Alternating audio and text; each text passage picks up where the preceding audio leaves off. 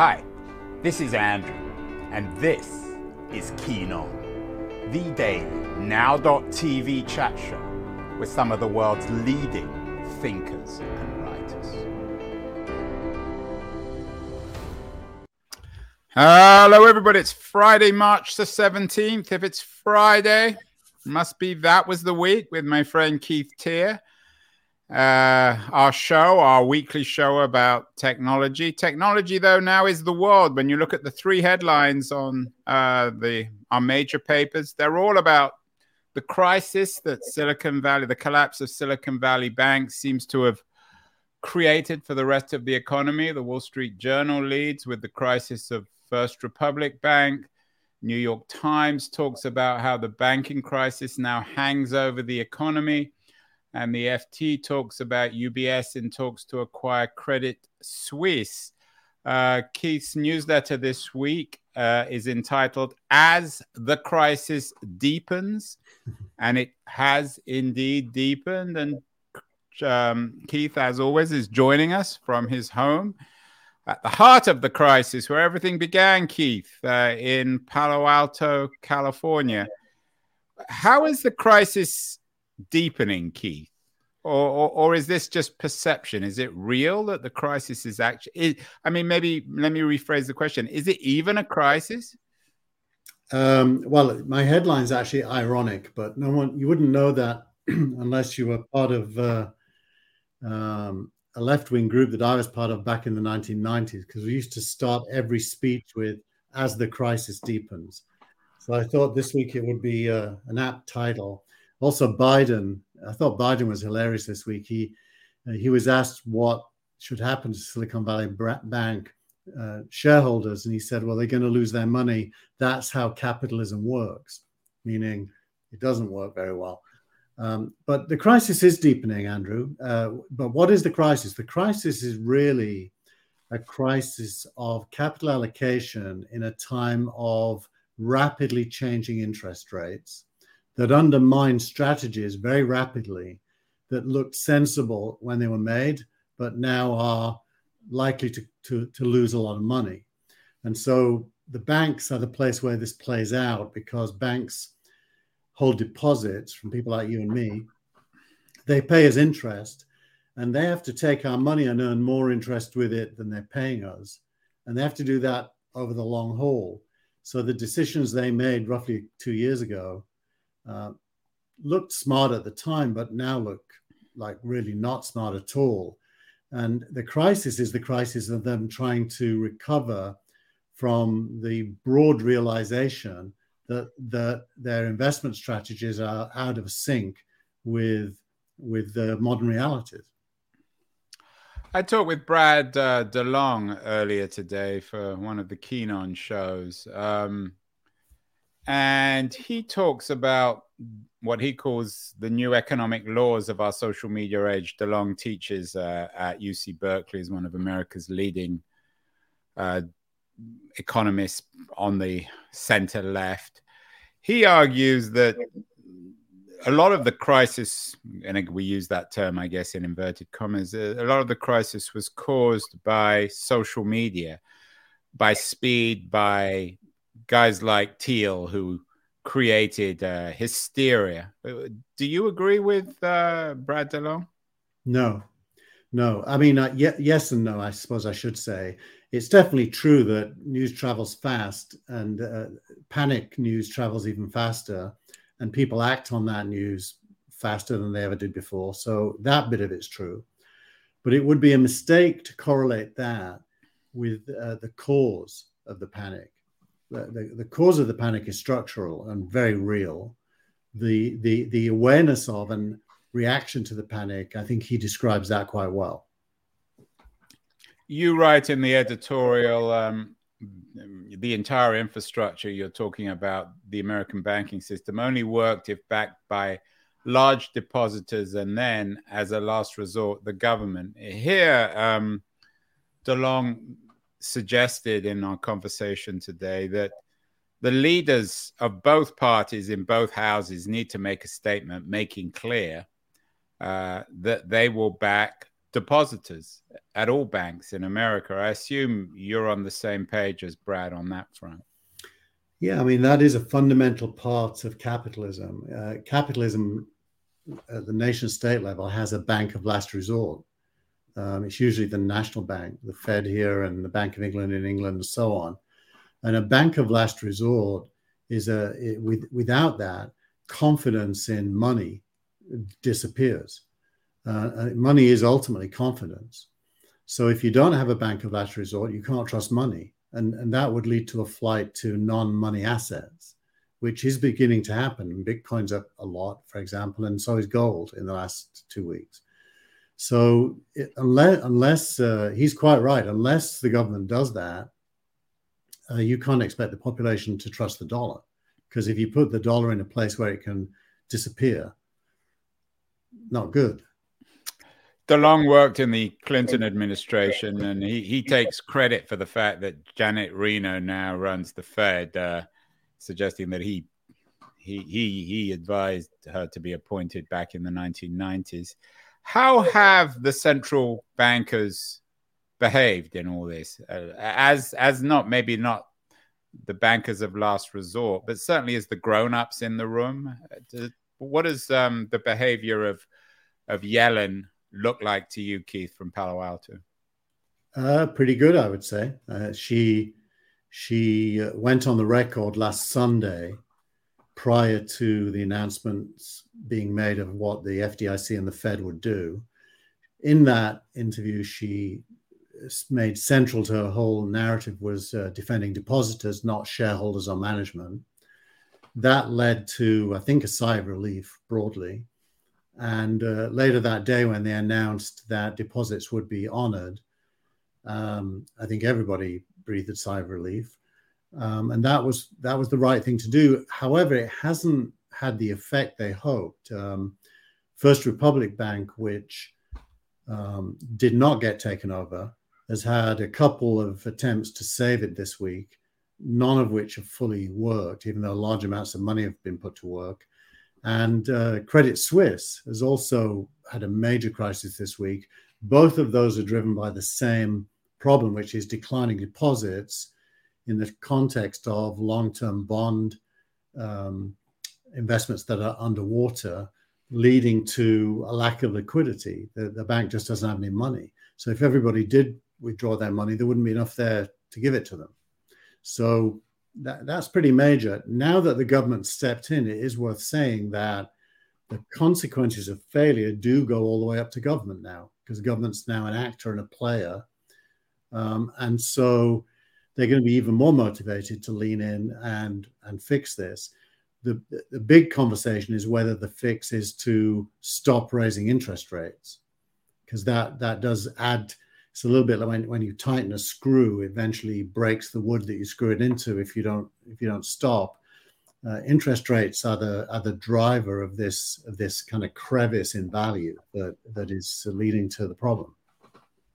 Keith, you and I agree on many things, but we also, I think, disagree on sometimes at least on the role of government. You're certainly closer to being a libertarian than I am. Uh, Brad DeLong suggested that one of the reasons, again, for this crisis, and in here he's very much in sync with Elizabeth Warren and other figures on the left of the Democratic Party, is that as a consequence of Trump era reform or undermining of bank laws. Is there a need for more regulation? Are the banks too free to make money and then they lose all their money and they run back to government to to, to survive? They can't have their cake, so to speak, and eat it, can they, these banks, when it comes to regulation and government? Well, I, I think the abstract point uh, is correct. Uh, you can't you can't have unregulated banking uh, anymore they can have unregulated freeways. Um, however, the lack of regulation didn't cause this problem. Uh, Silicon Valley Bank didn't actually do anything outside of regulations. No, but my, the, the point that Brad DeLong and Elizabeth Warren make is that the rules were relaxed. I think it was in 2018, they which were. enabled them to be more speculative, more aggressive, perhaps, in their investment, which created this crisis.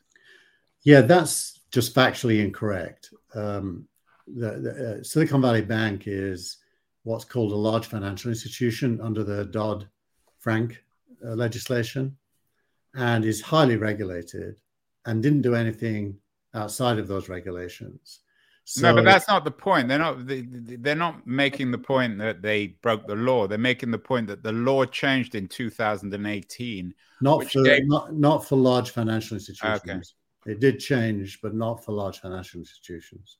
They, in fact, they became more regulated after 2008, and that did not go away. It was more the broader market that where most of the changes impacted. Yeah, in your essays of the week, you have one really interesting one from Kate Clark and Dealmaker uh, on venture capitalists making a big mess of Silicon Valley Bank. Is there any truth to this, Keith?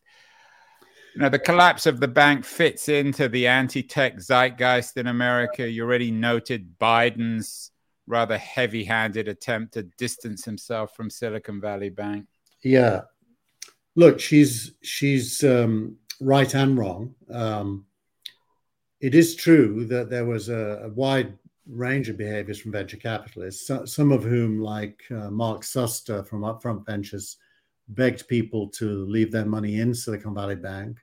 Others, like uh, Union Square Ventures, who advised their companies to take their money out of Silicon Valley Bank as fast as they possibly could.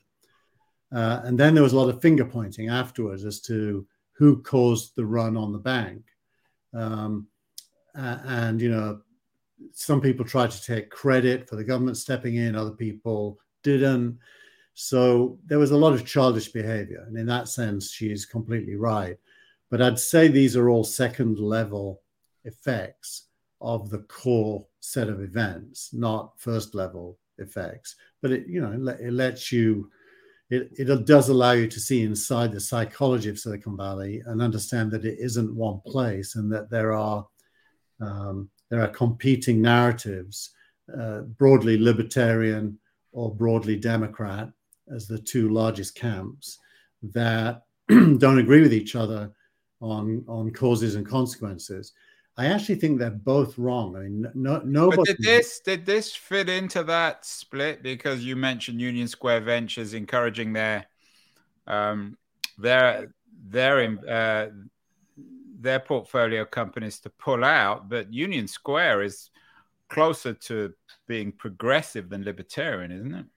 I, w- I would say so, yeah. Uh, and and so uh, the, the, the libertarians were screaming. It's quite strange, but the libertarians were screaming for the government to step up. I know it's ironic. Was it Andreessen or Sacks? Who who was D- it? David Sacks and Jason Calacanis and others.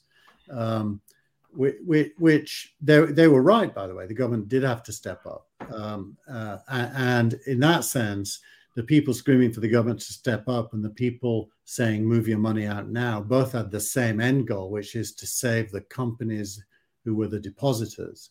And, and, and the venture capitalists, by the way, remember, venture capitalists invest pension fund and endowment money.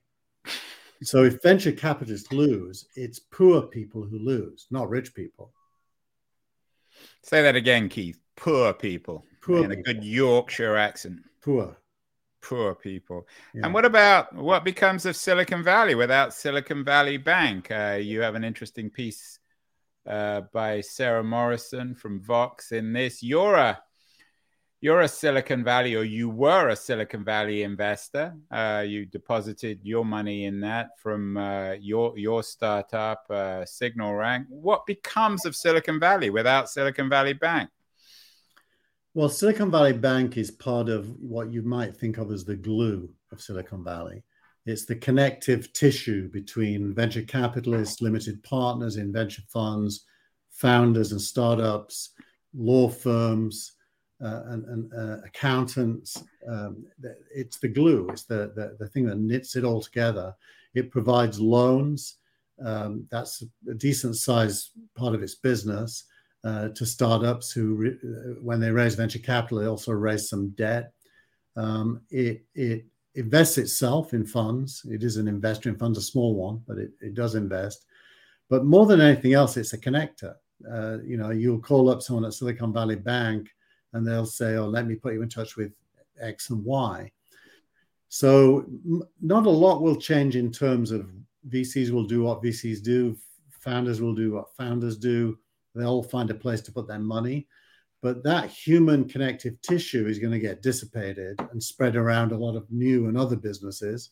Uh, for example, like Mercury Bank, which uh, took on an additional $2 billion this week, is one of the winners of the whole crisis. I wouldn't be surprised if lots of people who were at SVB end up at Mercury Bank, which is a digital bank. There's no physical presence. Um, so that's a lot of change. I, it, it, will take years to reproduce the efficiencies that come from having a network that SVB represented. Keith, when historians look back at March, mid March 2023, in 10 or 15 years, two major events there's the banking crisis and of course the release of GPT-4. Which of them do you think they're more likely to remember in 10 years?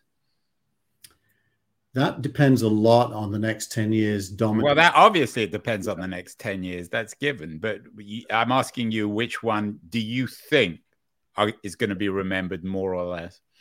I, I, I fear to say, I think it might be the banking crisis because I, I think we're living now in such uncertain times where trust has been eroded. In the context of this large global soft war between China and the USA, uh, the war in Ukraine, I, I actually think that instability is more likely to dominate in the next 10 years than growth. Not because that has to be true, but because of human subjectivity going to the fear side of the spectrum. I would like to think we all can turn into optimists. And in that case, Chat GPT and GPT-4 would certainly dominate because there would be growth and there would be outcomes. And that's definitely going to be part of the narrative. But I'm not sensing an overriding optimism. I'm sen- sensing overriding fear, uncertainty, and doubt. And in that context, usually good things struggle to be born. I think you may be spending, Keith, too much time with me. You're becoming really a, a miserable pessimist. The dour Yorkshireman is overcoming the optimistic libertarian. What's going on? Uh, ob- observation of human behavior. Um, I, you know, I think the core fundamental problem of our time is lack of growth in the economy as a whole. In fact, the opposite. Well, but it's interesting that DeLong, who's certainly no techno optimist, believes that actually Chat GPT is going to open up huge opportunity for profit, for development of, of the economy. You're not you don't agree with Brad on that front? It could it could and should, ju- just as the internet should uh, uh, and, and, did and and did. Um, it depends on how humans use it. It could also be a tool of warfare it, so ultimately it's about who you know what do you want the next 10 years to look like and if you don't have a, a positive optimistic answer and then act on the instinct that is behind that uh, sadly um, those who are the pessimists will dominate the, the, the field. And and they are dominating the field right now. Optimism is not flavor of the month. So I, th- I think it's an open question. If you ask me a different question which is what i want to be the case I wanted uh, Chat GPT to be and GPT four to drive the agenda way more than the banking crisis, and I'm doing everything I can to make that so, and will continue to do that by innovation, uh, by putting money where my mouth is. But everyone has to do that. It can't just be a, a small number of individuals. It's not just you. Uh, Hoffman is also doing that. Um, he's coming out with a new ba- book, um, a new podcast. You you connect with one of your news stories of the week, um, and he used G- Chat GPT to, to, to, write this book. Um, what do you make of of Reid Hoffman? I, it's I have to admit I'm rather envious. He's been playing with Chat GPT now for a, almost a year because, of course, he was on the board and is very close to Sam Altman. Yeah, so Reid, I mean, Reid is um, prolific. Uh, uh to put it mildly, I don't know what actually drives the guy. I mean, he's multi trillion billionaire and he's still writing books. You know, he cares. Uh, when you meet him, you you would see that he's no, he, I know him. He has, yeah. So he, he, he has a heart and he cares. Uh, he's been a big backer of the Democratic Party. Uh, apparently, behind the scenes, he had a lot to say about uh, Silicon Valley Bank last weekend and helped influence the outcome. And this book is humble read. This is Reid saying, "Look, I wanted to write a book, uh, but I got help from Chat GPT and GPT-4 in particular. He used, and he used it as a as a augmented human, which I think is probably the dominant use case for, for GPT.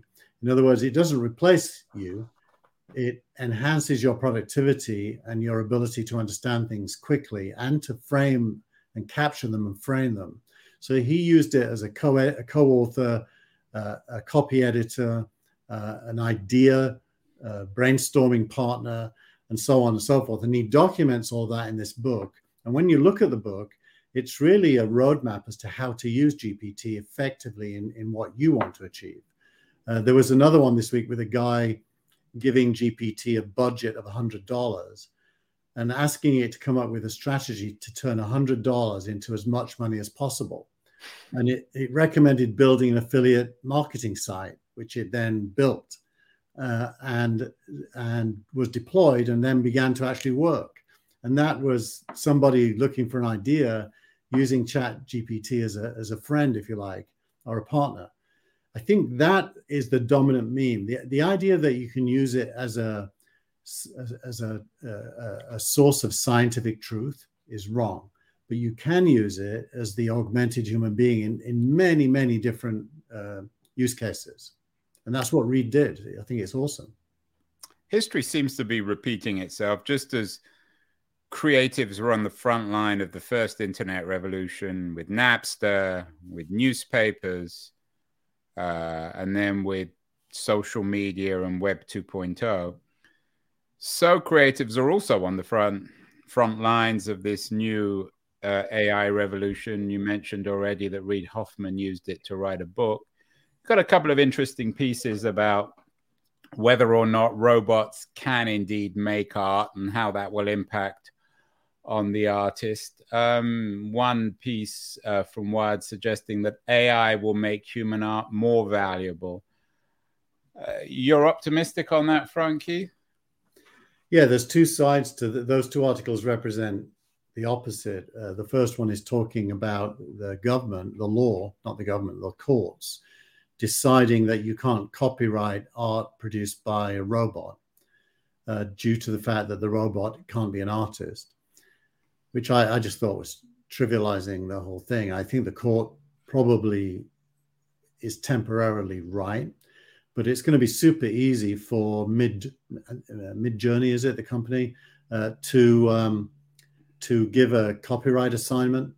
It owns the robot, so it probably owns the copyright. Uh, to, to assign that to the person using Midjourney would be very easy. So I think the copyright issue can be fixed. The other one is is more pertinent, which is um, a robot can't be an artist. Uh, uh, uh, simply mean uh, sorry, a robot can make human art more valuable. It simply is talking about the collaboration between a human and a robot, which I think can only be good, can't it? I mean, what what's the bad version of that? I don't think there is one. Yeah, and the collaborative side is is pretty interesting. I, I, the the comparison I always make is in chess, when initially AI was seen as beating human chess players and therefore ruining the game and being uh, creepy and, and chilling in terms of its implications for humans. And then what we've seen is collaboration between the best chess players and the best algorithms, which has benefited the game, chess players, and, and everyone. Mm-hmm. Exactly.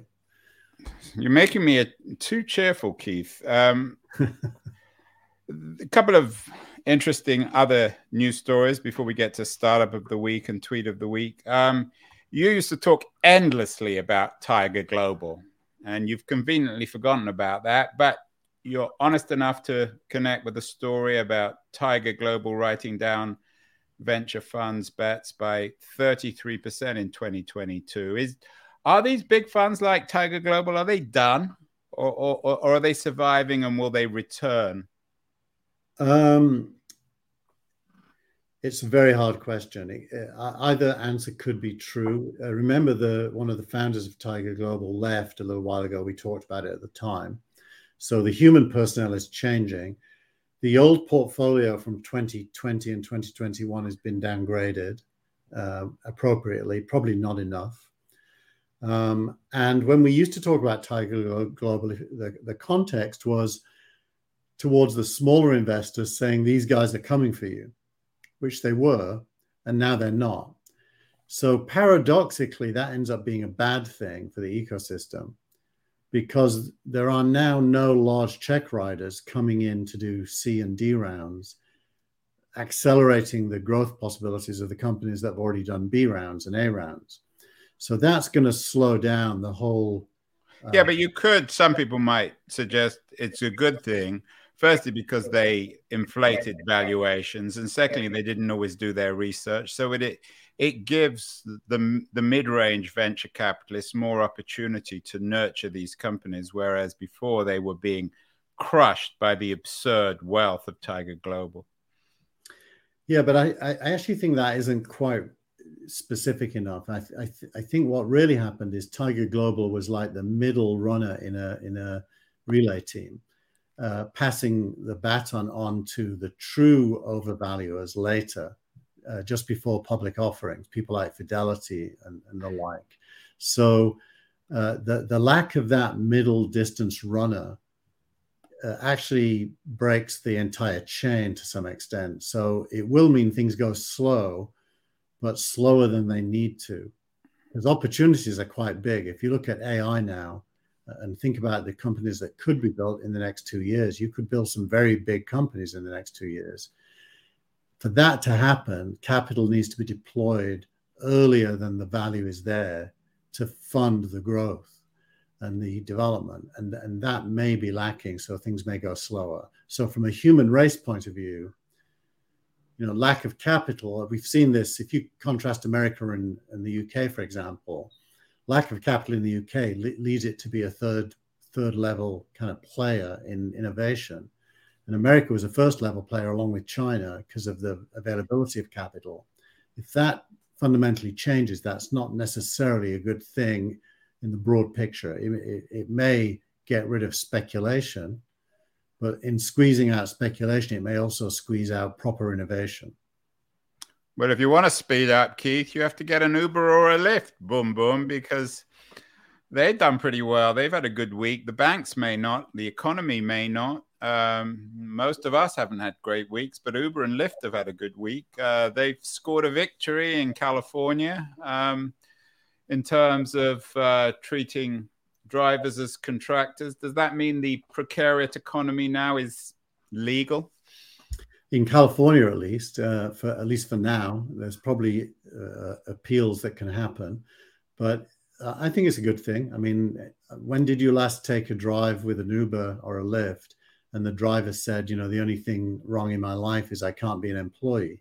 Normally, what they say is it's fantastic. I can go to work when I want. I can clock off when I want. Nobody's my boss. They love it. So I don't think. Well, I, I, I don't know how many Ubers you've been taking recently. I'm not sure if they love it. It depends uh, who uh, who who you talk to. There's it's certainly not as ideal as you're suggesting, but um, well, they, they love the flexibility. I mean, they I, love the flexibility, but you could still have flexibility and not be treated as a contractor and be given more rights, more insurance, more health care. I don't yeah. see why those are incompatible. Well, I don't think they're really. I think even the word contractor doesn't properly express what they're doing. They're they're really um, they're really kind of paid uh, uh, self-employed in a sense with an infrastructure provided by the self-employed network, which is Uber and Lyft. So that it's really people living a fairly independent life now. I think they work super hard, and to make decent money, you have to. So I'm not implying for a second that it's a cushy life at all.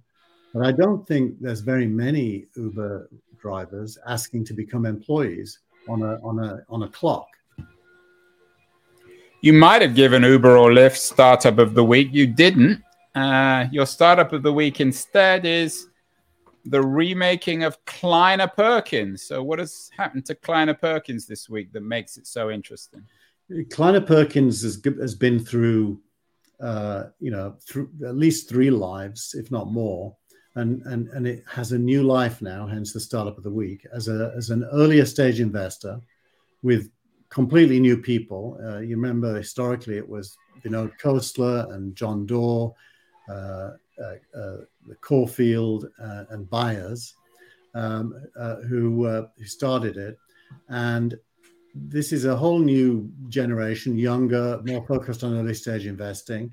Um, uh, and this is their story. This is this is a, a, really good piece of writing. It's quite long. It's a profile in the Generalist, which I highly recommend. It's a good read, um, and uh, they're the startup of the week because they're starting up. They're, they're really literally starting over with a whole new way of thinking and a whole new pile of money and a new way of investing it. So I'm, I'm wishing them the best. And finally, tweet of the week. Twitter hasn't been mentioned, fortunately. We haven't mentioned Elon Musk. What's the tweet of the week? I hope it's not from Elon. Yeah, I'm looking at it, so I'm not looking at my camera, which is over there. But th- this is a just a nice summary of the week in AI, which is why you can begin to build a, an optimistic narrative for the next 10 years. It goes through every day of the week and all the different announcements of AI. And, and by the way, it, it, it's super profound. I mean, uh, there was a thread yesterday that I was on with Benedict Evans, who used to be at Andreessen Horowitz, talking about the end of the spreadsheet because you won't need a spreadsheet anymore. Uh, Chat GPT can do all the math uh, and produce a table for you, and you don't have to type in all those formulas anymore. So uh, you probably don't need a word processor anymore. And Microsoft's building uh, GPT into Word, into Excel. It can even do a PowerPoint. You can you can give it something you wrote and say, please make a PowerPoint slides, 10 slides using this as the content, and it will do it for you. So the, the, the, the tools that we've all been used to get replaced uh, the more that GPT can do the work. And we end up being the suggesters, the prompters. It ends up doing the work, and we end up being the copy editors of it to make it better still. I think it's amazing. And this is just a list of different announcements that feed into that becoming really by the day more and more real. What's the best interface, Keith, to use for GPT? Do you need to subscribe to it, or will there be applications that make it increasingly friendly to consumers? Uh, both. So you, you go to chat.openai.com to, to get an account. It's free, but you can choose to pay $20 a month for the pro version. I, I do that. Um, now, when you go to uh, a tool like Word that has it built in, it will ask you to log in using your login and then will make itself available in the interface that you're now using. So it's the same backend platform, but it appears it's going to appear in more and more places uh, where you can use it, and it will be good in that context in those places. Um, we've we're just if if you go to um, the invest uh, signalrank.ai you'll see we've got a little link called Ada, which says coming soon. Well, Ada is, is G, Chat GPT built on top of our algorithms that will allow you to ask it who are the best day round companies in England doing um, health tech, for example, and, it, and and why why did it pick those? It will be able to tell you, and that's us using it in our interface with our data. By the way, we train it on our data have we had the Netscape moment yet with Chat GPT, or is that the wrong way to think about it? I think I think that is OpenAI itself. Chat.openai.com is more than 100 million people have used it now. It's huge. Well, Keith, uh, I asked you about 10 years' time. You you dodged that question. What about this time next week? Is the crisis will the crisis deepen more? Will we be even more dour Yorkshiremen next week, or might we have cheered up? I, I, I think. I think you need to get better lighting. That's your problem. You need to be like me and wear yellow and, and brighten up a bit. Probably, yeah. I'm wearing black this week for good reason. Uh, no, I think Chat GPT will dominate the next week, but I do think First Republic Bank and Credit Suisse are not going to easily recover from the mess they're in. I don't believe this will become a wider contagion. I think the government's smart enough to stop that. And so I think probably six weeks from now, we won't be talking about banking anymore. Uh, I think that's likely, unless they mess it up. And I don't think there's very much of a chance they'll mess it up. So maybe this time next week, Keith, we'll be talking about your hero, Paul Graham. Maybe. Who knows?